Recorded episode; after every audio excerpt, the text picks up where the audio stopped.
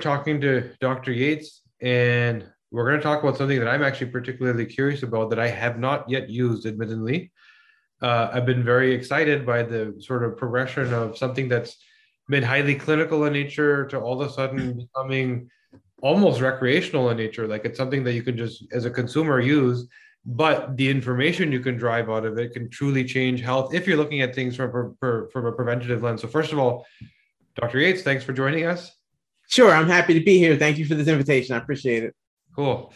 Um, so what I was talking about was, you know, continuous glucose monitoring. Mm-hmm. Uh, we know that you've done a lot of work around type two diabetes and helping people either manage or reverse. You know, those that believe they can, first of all, uh, and a lot of that now involves modern technology, which was difficult. You know, when I remember growing up, my father was diabetic, and I remember the insulin injection that used to go into his belly every day. You know, yeah. I remember him tracking uh, glucose levels by driving to the local drugstore and you know using whatever equipment they had. I don't even remember what it used to look like. Okay. You know, yeah, and now we're at a place where you can literally have a patch on your arm with real time data after every meal, after every workout, if you didn't sleep properly, driving outcomes. That's right. And that's so cool. So the work you've been doing uh, has it been more around diabetics themselves or is it around sort of wellness in general or a little bit of both? Or what, what have you been up to? Yeah it's a mix. It's been both. It's been people who have diabetes you know type 2 diabetes pre-diabetes for people who really are trying to get out of trouble zone type 1 diabetes right? Okay. Um, and now it's shifting towards people who are more on the met- metabolic side or people who care about fitness and people who are really preventive they're trying to either optimize their current level of health or they've watched their family's health become a complete train wreck and they're trying to change that conversation that goes on with their blood sugar, you know, their glycemic response to get it to a healthier place and keep it there and to get their own, I could call it secret decoder ring, their own yeah. personal secret decoder yeah. ring to know what's really sensitive for them. Is it stress? Is it nutrition? Is it exercise? Meal timing? You know, is it sleep or some combination of those things? So all these factors can drive I, I, mean really what you're tracking is glucose right? It's a continuous glucose monitor. Absolutely. So you're saying sleep stress all the it's not just about food or insulin. No it's not. It's more it's more nuanced than that right? The the stereotype i think that people have in their minds around diabetes specifically might be that everything uh, is all about nutrition yeah. and or exercise Right. And yes, those are important, but there's at least three more things to consider: the time of what they're eating, the timing of meals, right? Right. Their uh, exercise levels, yeah, sure. Stress levels, sleep, um, those all have quite a quite an impact. Nutrition is going to be the bullseye of the target. And so, for people who are more fitness oriented or more on the metabolic side of this, who don't have a diagnosis, let's say, of any kind of diabetes, they can get incredible insights actionable for their personal health and positive behavioral change if they have a CGM, a continuous glucose monitor, because it's giving them real time information right.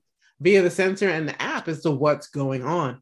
Like, let's say somebody gets uh, gets in an argument and they see that their blood sugar rises, they might find that a 10 to 20 minute walk, something really simple, will bring that blood sugar beautifully down back to a healthy normal blood sugar level range. I mean, it doesn't have to be some sort of huge effort to do it. In fact, some people will find out they're over exercising, right? Which is shocking for some people, right? They might be pounding themselves into the sand for no real reason. they're not more fit and they might be causing their own blood sugar problems. It's just so fascinating. So, being able to use the CGM to guide you with data along with behavioral change habits, you can really get this stuff dialed in. And so then if you're talking about DNA and genomic responses and epigenetics, wow. Now you can really, you know, with confidence know what makes sense for you as a person to do, even if your family history is not favorable around certain chronic illnesses. So I want to ask you about a couple of those things. uh, yeah, because you're getting my head spinning now. Why would an argument drive the glucose level when you haven't consumed anything? Interesting, right? So anytime the body gets activated into fight or flight, you know, when we get that threat response going in our bodies, our neurotransmitters, the release of the hormone cortisol, all of those things are happening.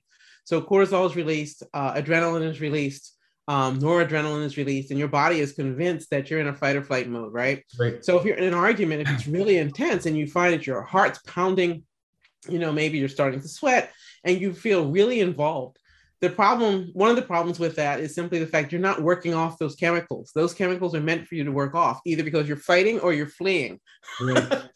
and so if you're arguing with somebody, most of us aren't also fighting or fleeing. We're not using those big muscles. Therefore, we're not making use of the release of blood sugar, glucose that happens when you have that fight or flight response. Right. Cortisol goes up. In response to cortisol, the body gets that signal says, "Oh, we're being stressed. We have to release what blood sugar. We need instantaneous energy to respond to the threat."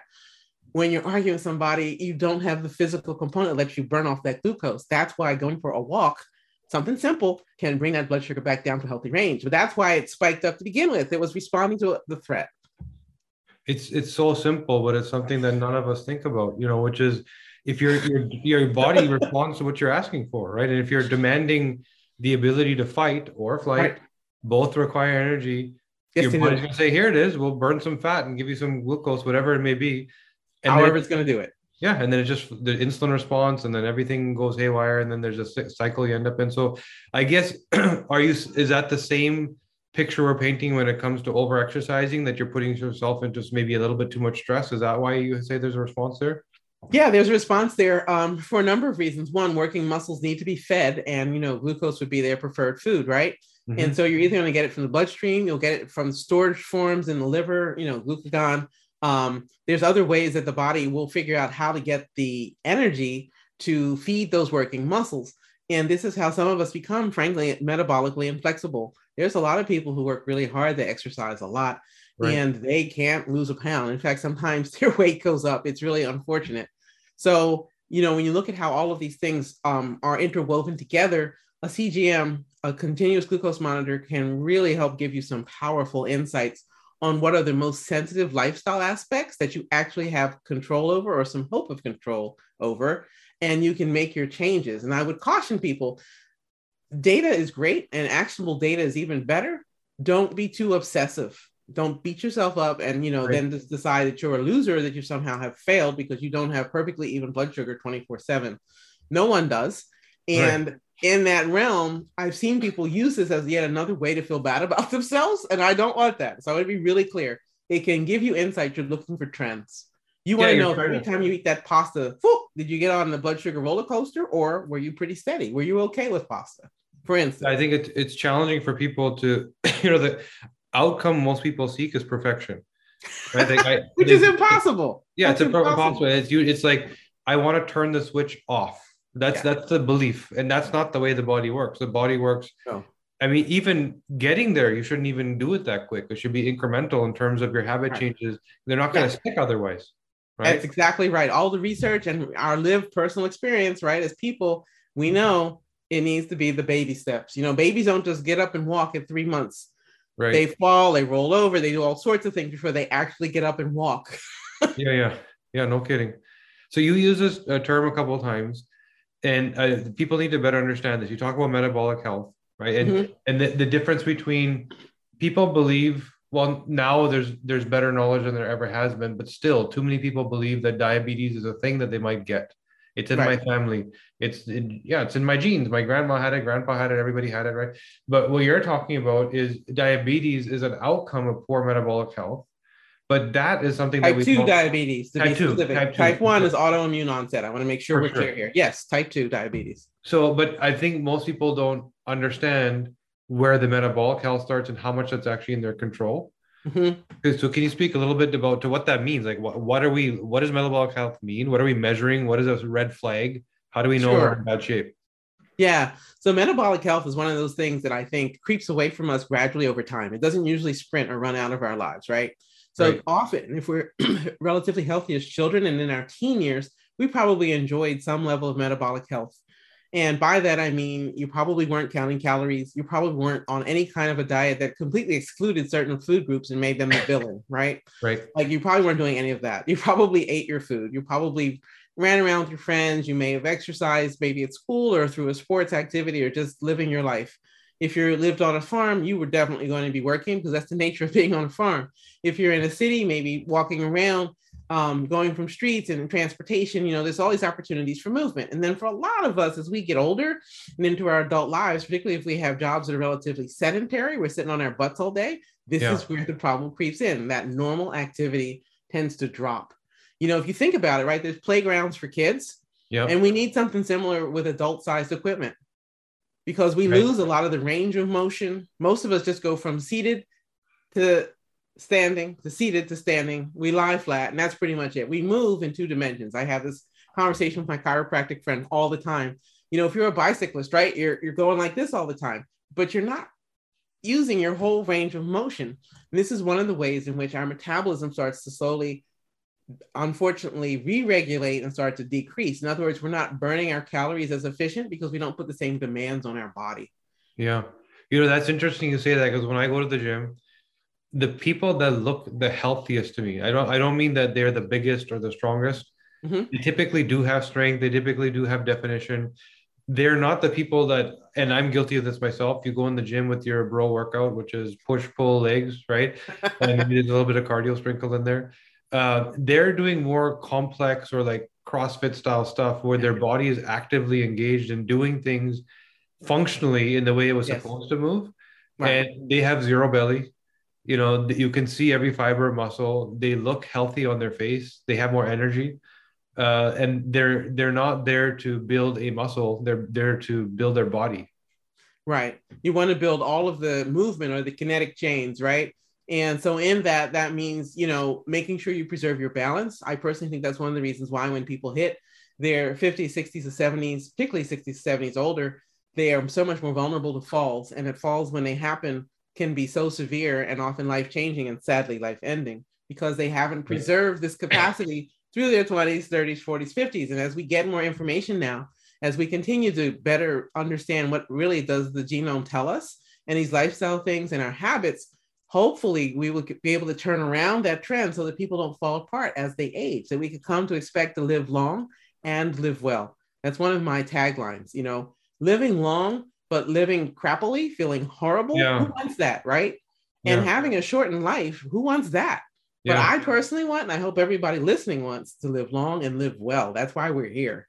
yeah your last part of your life shouldn't be a punishment for everything you did wrong right it should And- be it should be a celebration of what you did right That's a great point that you make. You know, can we dig in a little bit on that? I've heard this, this saying or expression. I'll bet you have too. How many people have you run into in your life who've said things like, if I'd known I was going to live this long, I would have taken better care of myself? yeah yeah And they, exactly. they deeply regret what they didn't do based on what they knew at that time. And now, my gosh, we've got so much more info, but that info is useless unless you take action. You got to do stuff about it. Yep, exactly. Uh, you mentioned genetics in there. You kind of sprinkled it in there a couple times. And I, I know uh, a lot of the work you do uniquely is around epigenetic expression and actually using CGM to understand what's going on in the body. So talk to us a little bit about that. Sure, sure. Thank you so much for the opener to that, I think, rich and developing conversation. You know, um, something you mentioned at the beginning, which is that a lot of people have this saying or this expression, you know, that's a diabetes, type 2 diabetes, pre-diabetes, things like that, Alzheimer's disease, asthma, whatever it is, runs in my family. Fill in the mm. blank runs in my family, right? Osteoporosis, any of those chronic illnesses. And with that in mind, people sometimes feel doomed. Their their mental state, their mindset is such that no matter what I do, I will be targeted. This is going to happen to me. Yep. And instead, I would invite anyone who's watching this to consider if you know something runs in your family, you've got a head start, a huge head Yeah. start, Yeah. a gift for your own personal health, because now you know where you need to focus. Instead Yeah. of it being a broad training, you can focus with specific activity. Yeah, that's incredible. Because that's where I think one of the challenges there is that when people believe, and this is not everybody, but for the most part, that it runs in my family, Yeah. that it's coming. It's Right. they don't they they feel they don't feel the empowerment that it's early warning sign. It's more just like it's a sentence, like it's prescribed. It's, it's going to happen. Yeah. Yeah. And that's yeah. not all true. So if you're if you know young, then there's no reason it should happen.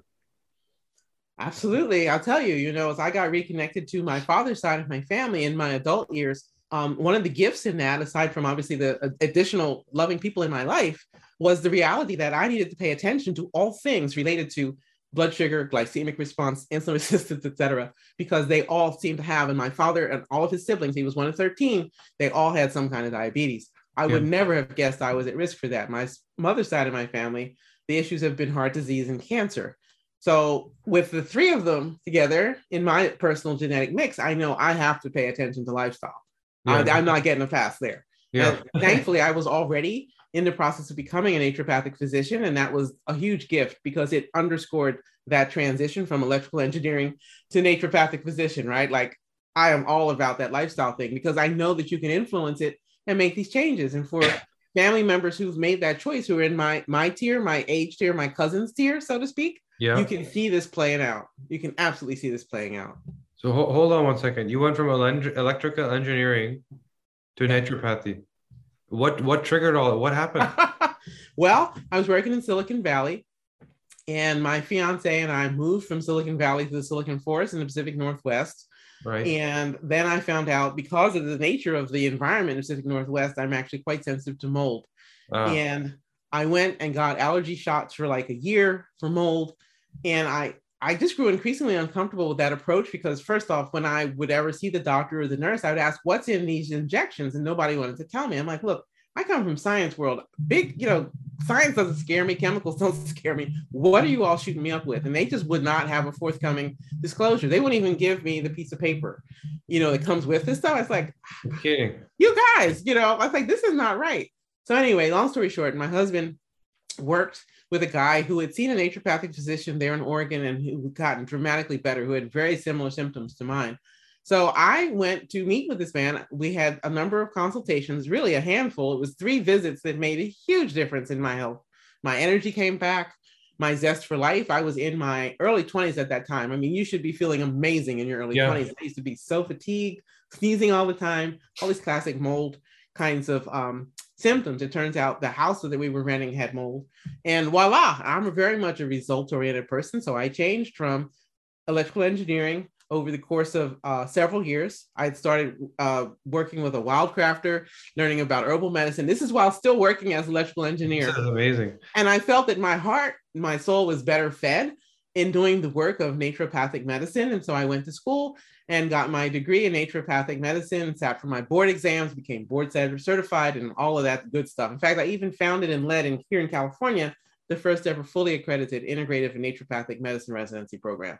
So sometimes life calls you in a different direction. I still love science. I'm a big fan of science and data and facts. I don't struggle with them. I simply bring them now to this lifestyle piece for chronic illness because I know these are things we can affect and help people live a much better quality of life and quantity of life. And, and in some cases, maybe we can even put this thing in a rear view mirror, depending on what we're talking about, and just put it behind people with no magical thinking. So if we're talking about type 2 diabetes, pre-diabetes, if you get out of blood sugar trouble and you get back to healthy, you need to continue to do the things that preserve that. You cannot go back to any old habits and expect you will magically now suddenly not have it come back, right? Like that's just real. People get sometimes a little silly here about how they think of things. It's incredible because your work, I mean, you went from what you were doing, and now all of a sudden, uh, people don't maybe don't know yet, but uh, they'll know soon that literally there's, there's tens of thousands of people that you're affecting this year through you know the advocacy you're doing and the online summit, and you're driving traffic towards understanding this. And you know, if you didn't exist, there's literally fifty thousand people out there this year alone that would have uh, not been helped or benefited from your knowledge. So it's amazing the work you've done. Um, Thank you. Yeah, I, I noticed you're also is that the Oura ring on your finger? Yeah. And do you incorporate that with the CGM? Is the, is it a patch that you use, or what do you use? Yeah, so CGM, I'm not wearing one right now. I was I was going to grab one from the closet here. Okay. Um, so either that or this, or sometimes both. Yes, I do incorporate them. I have fun with data. I like information. Okay. It gives me a sense of how things are going, and I look to see does it match how I'm feeling, right? So, for instance, right now I'm finding that the Oura Ring for me is providing a closer match to how well I slept than the information I'm getting from the Fitbit. That's how this is working for me. I absolutely compare these gizmos. So, how does somebody like the layman who just grabbed their Oura Ring, they're they're relying on the data that's on the platform. They don't even mm-hmm. know how to dive deeper beyond that. How do they take CGM and Oura and start to sync up and sort of geek out on it? Yeah. So how you start is here you look at, you know, and just experience both look and sense. How are you feeling? Get that dialed in. Right before I hopped on this call, I just finished a call with a wonderful client of mine who is a type 1 diabetic. this woman is just so amazing. I have so much respect for her. She has figured out a lot of things about her health. And one of the most important was to manage her own expectations around what do the gizmos mean and not feel overwhelmed. So if you're brand new to all of this, I say pick one, whether it's a continuous glucose monitor or an Oura ring, look at the information it's giving you, take a deep breath, and then say, How am I feeling? Right. What preceded it? What came after it? Like, for instance, I'm, I love uh, basketball in particular. I'm watching right now the uh, NBA Western Coast Western uh, Conference Finals, and uh, my home team's doing great. But sometimes these games run long, and I know how excited I get as a fan, right? So I'm just saying, having been a former athlete, I know I know how my body works. I'm, I'm just dialed in around that. So I make sure after the game ends, I have a solid half hour before I actually put my head on my pillow to calm down, so right. I can go to yeah. sleep. right? Yeah, no kidding. The, you know, so you have to know who you are. If you're someone who has a slow start in the morning, you know, you might consider maybe you need to give yourself more time to get up and be ready for your day rather than push yourself through what I call the heart attack squeeze sequence, where you try to pop up and pretend you're a perky person in the morning and you know be ready to, to do your day in 20 minutes when that's not you. Maybe you need an hour and 20 minutes. You've got to build that into your schedule, right? That's part of self-care. So right. your ring will let you know around um, if you are ready for your day or not, what's going on with some of your other trends. So just look at the information. Friends, keep checking in. How do you feel? How you mm. feel is telling you a lot. Yeah. And I think it goes back to one of the things we touched on earlier of slowly adopting habits as opposed to trying to be perfect on day one, right? So yes. if you take the CGM, it's very different metrics than the Oura Ring. You're looking at yes. literally your continuous instantaneous response to everything like you said it's not just food it's also emotion it's also environment sleep everything. And then the Oura is more giving you a, a report on how you did right? Yeah. More yeah. call it a midterm you know it's not instantaneous but it's and the data is presented in a very different way yes right? it is. Yeah you're uh, on one yes, you're literally tracking glucose and you're just trying to then understand what did i just do? What did i just do? What did i just do? Because you know what right. you did is the thing that caused it. Right. or the Oura ring is kind of you know putting it into a platform where it's already kind of interpreted for you yes right? yes so, very distant yeah so i guess that the easy answer is just one thing at a time baby steps like you said right one thing at a time and pick yeah. one so I would encourage people to do one of these things at a time and not all of them at the same time. Be kind to yourself. It's too stressful to try to merge all of this and then figure out what's going on, untangle, right? Yeah. So if you want to start with any of the gizmos, you know, if you start with an Oura Ring or a Fitbit, see how that's working for you. Does it correlate to how you're actually feeling and how you live your life? And then you can add in a continuous glucose monitor. So if you don't have diabetes, then this is another way to get insights for your metabolism or perhaps a developing problem with, say, insulin resistance, right? so yeah. many more people with the situation of the pandemic are just not as physically active as they had once been. Yeah. And you could just see that people are starting to have even more in the way of metabolic struggles. So, with that in mind, whether people are calling it COVID weight or other things, however it's framed, look at any of these tools and use that information to help underpin those healthy habits with those baby steps. So, if you yeah. know that sleep is a problem, we work on that first. Make sure you have a sane process for going to sleep as well as being kind to yourself when you awaken. Those are your bookends of your day. You know, if you're a parent, if you have kids, and I know you do, you know that I do, you know that with little ones, you have to have a routine. If you don't have a routine, it is chaos at home. It's not yeah, good. Sure. Yeah. yeah. And, you know, touching on the COVID stuff, we did a lot of interesting work there when it comes to metabolic health.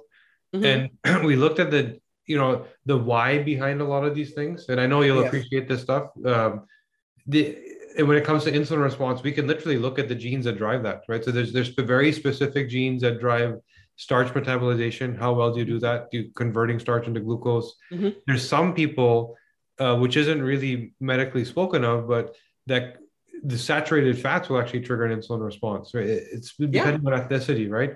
And yeah. you know this, but a lot of people don't look at it. But your CGM will tell you then there's you know insulin response how well are you insulin resistant or not genetically you can figure that out before having to go through the pain and struggle of learning it another way then there's mm-hmm. all like you said the covid weight are you a binger do you graze at the pantry are you that person yeah. that for example if you have a really good relationship with dopamine and are just constantly used to being happy and satisfied, then the COVID lockdown and anxiety of not seeing people is just much more severe for you because you're not used to bad news. You're not used to that crash where somebody who's right. used to teetering on the edge of not feeling good, it's just another day for them, right? So we've learned a lot about you know, why people had True. different outcomes and why there was so much of this, like you said, COVID weight type phenomenon. It wasn't the same reason for everybody, but there are very specific, no. clear genetic reasons why.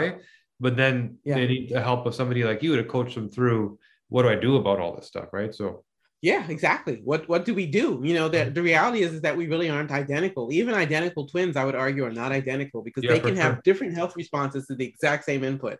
Yep, you're exactly right. Yeah. Uh, you mentioned type 1 diabetes a couple times. Uh, yeah. And the general thinking is type 2 diabetes is preventable, reversible, shouldn't ever happen if you do things right. Type 1 diabetes, the general narrative is very different. You have it. But I'm hoping from what I just heard you say that you have some secrets that haven't been revealed yet because the way you're talking about people working with you is as if you're coaching them through their autoimmune response and helping them unwind type 1 diabetes is that is that right oh goodness no. No no no. So oh, to be okay. clear i'm not saying i'm curing type 1 i would never say okay. that that's not true. I don't know okay. of any technology CRISPR whatever. I don't know of anything yet that right. could make that claim. The reason i work with people with type 1 diabetes is because so much of lifestyle puts them on the roller the blood sugar roller coaster just like it does somebody who has pre-diabetes or type 2 diabetes right, right. to me it's the diabetes spectrum. Type 1 is autoimmune onset. Pre-diabetes type 2 diabetes um, definitely are induced by lifestyle habit nutrition and things people just frankly don't know i never yeah. blame anyone in any way shape or form regardless of the issues or the diagnosis because i know a lot of times um, we are just not taught. We don't know yeah. what's healthy for us and what's not healthy for us, right?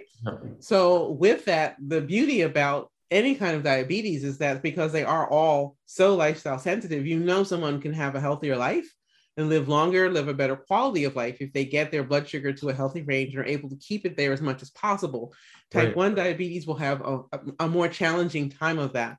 It's not impossible, but they will. But they will need to continue to take insulin. I don't have anything to offer today right. to someone who has type 1 diabetes that says you don't need insulin. You do. I just want to be really clear so there's no yeah. ambiguity here. No, that's very helpful. So essentially what you're saying is that we know what it is clinically, we have to keep on the insulin, but there is a layer of functional thinking that you can apply yes. to that that that delta value of the peaks and valleys can be a little yeah. lesser, right? You can get that yeah, yeah. yeah. You can bring the delta smaller. And while we're talking about deltas, shout out to people with type 1 because in particular you might be more likely to be awakened in the middle of the night maybe multiple times with blood sugar lows right. and the good news in working on these very things that we are talking about right now is you can avoid the disruption of that. So the alarms and the sensors the insulin pump the Dexcom or whatever they're using to uh, as a cgm device uh, for, for continuous glucose monitoring because it's essential for type 1s they can die because blood sugar can go too low.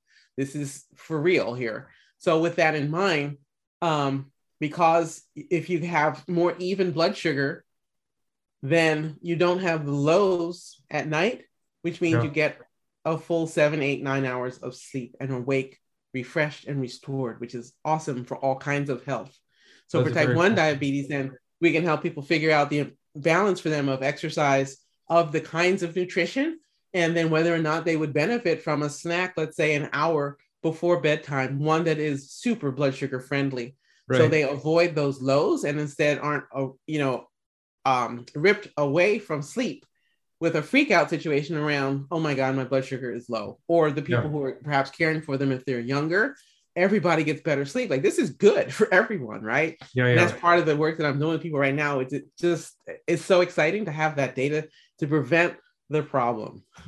and you, you're mentioning nutrition. You'd said earlier that we don't we aren't told right it's not really the fault of the average american say because it's not part of our education we don't know but there's a whole other layer also of yes we don't we aren't taught we don't learn but we also when you go to the average grocery store the options in front of you that you assume somebody here and i know this is this could might add another hour to the conversation. How long do we have?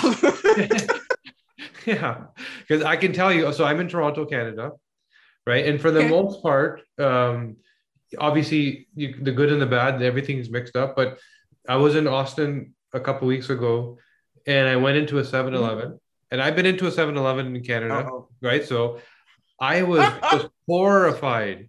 I was horrified at what I saw there. That aisle after aisle of just poison being sold as food, right? It, it was incredible. And so 100% the education needs to be there, right? And now that we know more, Yeah. it's going to be there. But once you have the education and you think you know, Mhm. when something is labeled as a apple whatever treat that sounds like, how do you get people to actually understand what food is? Oh, yeah. Okay. so I'm going to try and make this simple, right? Make it soundbite friendly. Um, real food is food that you can easily recognize, you Yeah. can spell it, and you can touch it. If I always teach my patients, my clients to look at labels yeah, and not to look at labels to be a nerd or to be weird, but to look at labels from the point of view of will I live long and well, or will this shorten my time on this earth and make it miserable? yeah, Really clear, right? Yeah. So if you look at the labels of things and it's full of strange chemicals, yeah, you can't spell it, you can't pronounce it, it's got eight syllables and a hyphen in it, you Yeah. probably don't want it. yeah. Hey, here's the challenge: is when That- that- people think they, they see it in the context of food, there's an assumption that it's safe. But if I gave you a dropper with a label on it Right. that you didn't understand, and I said, "Eat this," you wouldn't eat it, No, right? common sense, right? No, Yeah. you wouldn't. You wouldn't. So why are you doing it just because it's in the package? It looks good. because it's convenient and it's often cheap. A lot of Right. these industries, at least in the US, perhaps in Canada, are subsidized. So the government pays them money to do stuff, and it is not in the service of our health. Here Right. in the US, our healthcare system is 100% oriented towards disease management and profiting off of disease. There is absolutely no incentive around people being well and healthy. Right. There just isn't. Let's just keep this real. And I think that's one of the reasons why people, let's say, who don't have any kind of diabetes are gravitating towards using things like a CGM, a continuous glucose monitor, Oura rings, Fitbits, whatever the gizmos might be, because Yeah. they're trying to uncode, decode, and unlock the benefit of what is the best health for me at this stage of my life and at this age of my life. They're understanding that they have to take control of this. This will not come for free, so to speak. It really doesn't. It's unfortunate, but that's Yeah. the honest to goodness truth. So what do you say to that person that you know they get it, the cognition of what you're saying, no problem, but then they go Sure. to Whole Foods and like, I can't afford this stuff. Right, right. So I say this get dialed in on a eating plan. And if snacks make sense for you, and I'm in general, to be clear, not a fan of snacks, but if you need them, you need them. And some there are situations where it makes sense. Um, and eat as healthy as you can. It does not have to be super expensive. Yeah. So, for instance, if you're someone who processes um, legumes in a healthy way, like lentils and chickpeas, those are inexpensive. That's cheap. That's Yeah. much cheaper, let's say, than um, a cut of steak or organic chicken or organic turkey, right? Right. And have your nutrition centered on that. But also find out how you feel. Is your energy even? Is your mood even? Do you get the hangries? Are you the kind of person where if you don't eat, your family clears out? If you're in the workplace, nobody wants to be around you because you're hangry, right? Yeah. You're, and that's a big clue around blood sugar response. If you're hungry, you know that your blood sugar response, your glycemic balance, your insulin resistance issues are now starting to be red flagged. You should have an even keel, and then you feel hungry without being angry. Right. You don't have to be hungry, and then it's time to eat your ne- next meal. We get clues all day long about this stuff. Yeah, yeah. And I think to your point about just shifting what's on your plate, people Yeah. I think they don't realize once you start to eat high quality food, you don't need as Mhm. much. Right? The You reason don't. it's more nutrient dense. Yeah. And so the, the cost kind of evens itself out because first of all, there's two things. Nutrient density, 100%. You're eating real food that when if you eat the right stuff that's plucked out of the ground from the right ground, first of all, uh, it's so dense. If you if you get a proper egg with a deep orange yolk, it is so satiating because it is full of micronutrients, right? But Right. the second half to that is if you're not eating that and you're eating the stuff we talked about from 7-Eleven, it consistently it makes you so metabolically unhealthy that you need more food. You're constantly craving more. The insulin response is driving a desire for more and more and more and yeah. more. So this is more the misnomer when people are taught by you, here's what your meal plan should look like. They're thinking that in the volumes of what they used to eat. Right. Which is not the volume they actually need. That's exactly right. They're getting false signaling. You know, the chemicals the strange stuff that's on the labels, the stuff you can't pronounce, don't you can't spell, you don't know what the heck's in there on yeah. the labels, right? A lot of that is things that stimulate your appetite and or trick your taste buds. And yeah. here's the thing, you're not tricking your taste buds. It turns out your taste buds and your tongue are in constant conversation, right? Your taste buds, your tongue, they do their work and via the nerves, they go back to the brain, they tell the brain, "Hey, we tasted a certain kind of flavor like sweets Therefore, calories are coming. That's how the brain interprets that. So if you're mm-hmm. drinking or eating something that has artificial sweeteners in it, fake sugars, your brain's getting a real signal around sweetness. Yes. You've done yourself no favor. So either have plain herbal tea, water, whatever, if you need variety in terms of what you're drinking. Because here's the thing, friends when your body is taking in these fake sugars, these artificial sweeteners, whatever, your brain registers that there's calories attached. And at some point in time, usually within an hour or two, the brain's like, well, hold on, where's my calories? I did not get those calories. I'm going to make you hungrier. Right. Increase your appetite, decrease your ability to feel satiated or satisfied. And yeah. then you get these cravings that go on, and, and that could just be a nasty cycle. And sometimes it gets pinned to people's emotions. Some people eat when they're emotional. And this can be work, real work to untangle. The good news, you can untangle it, but just know we really are wired that way. There's all kinds of interesting research, and it turns out the taste buds on the tongue turn over every 10 to 14 days. That's wow. why most health programs are at least 21 days because we're trying to get you a chance to refresh, quite literally, right. what's going right. on here. Very cool. I and I admittedly I'm guilty of the same thing where I found this uh, drink that I really like that was flavored with stevia. So I found, I thought, okay, it's harmless, uh, zero calories, right? Yeah. yeah. Uh, sparkling fruit thing that had some natural flavor in it. First of all, the natural flavor gave me a headache because I don't detoxify that well. But second, okay. that I was drinking this in the evening with my dinner, and then I felt like I re- I, I realized that I was just snacking the rest of the night because of that exact response you said where the empty calorie flavor shot brain is confused. It doesn't know our ancestors didn't have such a thing as a no calorie. You know no they did not. Yeah and we've even learned that metabolically like the genetics of it that something sweet with no calories no sugar will still trigger an insulin response. You know even even and though your, no your cgm yeah. Your cgm yeah i'm just easy. saying you can look on the app and see right? So then if you you know when you do the genetic studies and you know this about yourself right you've already done your decoding of your genomic self. Right. How powerful is that insight? Now you understand that this is really important for you.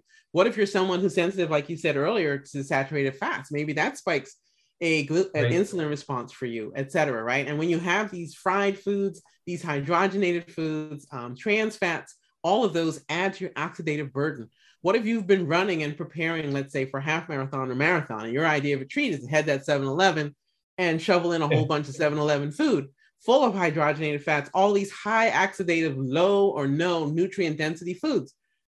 You have created a metabolic nightmare now. Right. Of so, course, you're not going to be well. Even though yeah, you think all that running is going to save you, you've completely undone the health benefits with the nutrition. In fact, you overwhelmed yourself. For sure. And when you talk about metabolic nightmare, just the thought sticks out to me is the, you know, the, what we just went through with that viral infection, you know, wreaking havoc everywhere.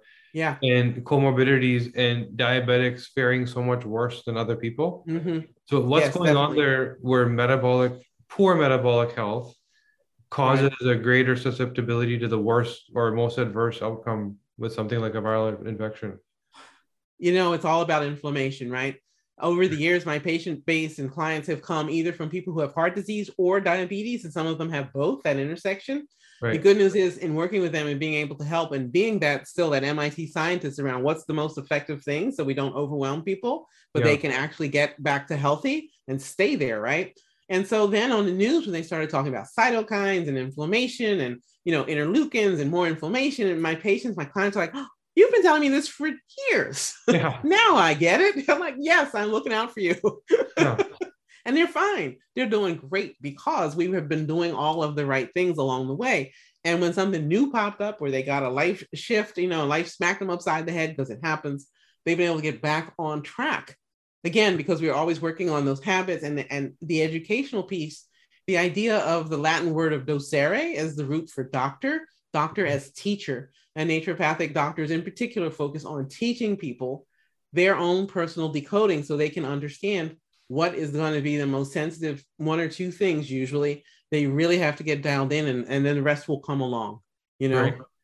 so yeah. because you've seen so many people you know we, we try and make it easy for everybody. Not everybody has access to a genetic test or it could be a funding issue it could be a jurisdiction issue whatever. Yeah. What are the you, you've you've learned so much from helping so many people if right. you didn't have access to anything about anybody what are the sort of three things you would tell them you got to start doing this tomorrow Oh, that's a great question. Number one, believe it or not, top of the list for me would be sleep. You must prioritize sleep. All healing comes from sleep. Your body, your gut, everything resets when you sleep. Your joints, your musculoskeletal system, your heart for sure, your brain, your mind, your soul, your spirit, everything resets when you sleep. You must sleep. You must find a way to prioritize that and improve your sleep. And if you're struggling with sleep, get help. You know, if you have sleep apnea or some other sleep disorder, please get treatments that can be effective for you and keep working at it until it works. If you are a person who has sleep apnea, let's say, and are struggling with um, your the apparatus, the face mask or the nose pillow or whatever that attaches, they have so many varieties now compared to say 15, 20 years ago. Try out different ones to find what you can tolerate because you got to get oxygen. Oxygen is not optional and we must breathe. This has been reinforced in so many ways, whether it's the current you know, viral threat or some other viral threat, knees on necks, whatever it might be, we must threat. Humans are obligate aerobes. We have to have oxygen. We must get that in, right? So sleep's number one. Number two on my list, believe it or not, would be staying hydrated. Sometimes people get confused, think they're hungry, they're actually thirsty. Right. So make sure you stay hydrated. And if you have a busy day the day before, the night before, the evening before, set up all your water in your fridge or on your counter. Yeah. Have the to go containers, stainless steel or something that's inert, preferably. Just set them up. And that way, all you do is just grab them and go. Put them in the car the night before, whatever makes sense for you.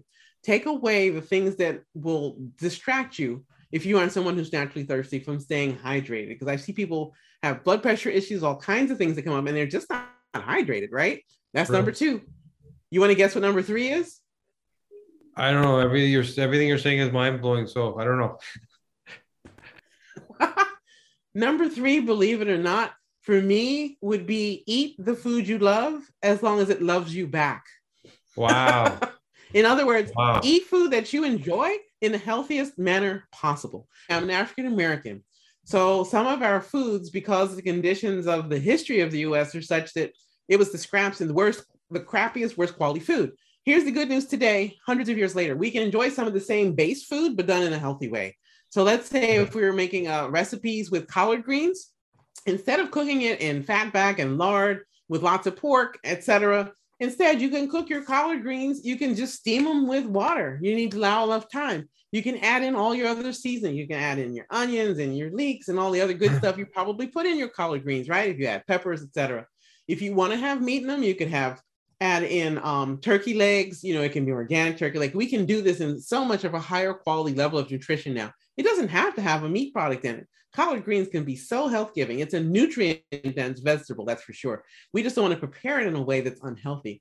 So when I say eat the foods you love that love you back, I'm talking about whatever your cultural heritage may be, those sure. foods that you love, you can preserve that. And now we want to do it in as healthy a manner as possible. That's so cool what you're saying because that's the biggest challenge for people when it comes to shifting their diet is also yeah. shifting their palate. Yeah. Because you end up taking on somebody else's recommended diet based on their palate, right? Right. And that's hard. That's that's years of unwiring and rewiring. People versus, don't do it. Yeah, people don't do it. It's hard to comply. So versus here's what I enjoy. Now, right. how do I make this healthier?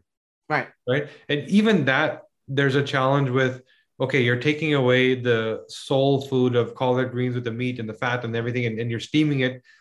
Those palate changes, and I can testify to this myself. once you make the shift, yeah, it's hard to go back. It is right. Once you feel, once you start to, enjoy, once you unravel whatever's going on in your tongue where you couldn't taste the good version. You know like oh this doesn't taste that but then you start to get used to it. You go back to the old stuff and you can right. taste the poison. You can taste yeah. you know what was what was slowly killing you whether it's sweet fat whatever the thing you know. Right. I experience i can't eat a chocolate bar anymore. Yeah. It is disgusting to me now right? I don't want it. Yeah. as a kid i thought it was amazing. Now i'm like yeah. yeah. So that's what just to for anyone listening that's going to attempt this just appreciate that no one's asking you to, like we said earlier, flip a switch. Nope. Doesn't work that way, especially when it comes to your tongue. And do beautiful thing is you've heard it to here today. It takes 14 days for your tongue to sort of reset. Yep. Right. It's it's kind of like a long jet lag kind of feeling. So you got to work on your tongue. And if you give it that time up front, where right. you pre-plan that this is going to take me a couple weeks, as opposed to, oh, I cooked this and it's horrible. Right. That's hard. right? right. But if you realize it's a couple weeks of grind to get to a point where you're going to value and appreciate the new version of your meal so much that you actually won't want to go back. Yeah.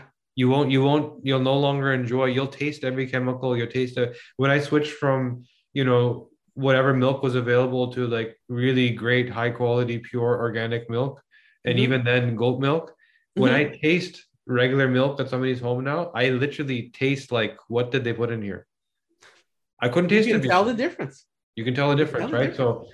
So, so that that I think is uh, wisdom that everybody should lean on because it allows you to keep doing what you enjoy. Which is it's difficult yes. to take the pleasure away, especially from food. It's such a great source of pleasure as it should yeah. be, right? We shouldn't suffer. Who wants to suffer? Yeah.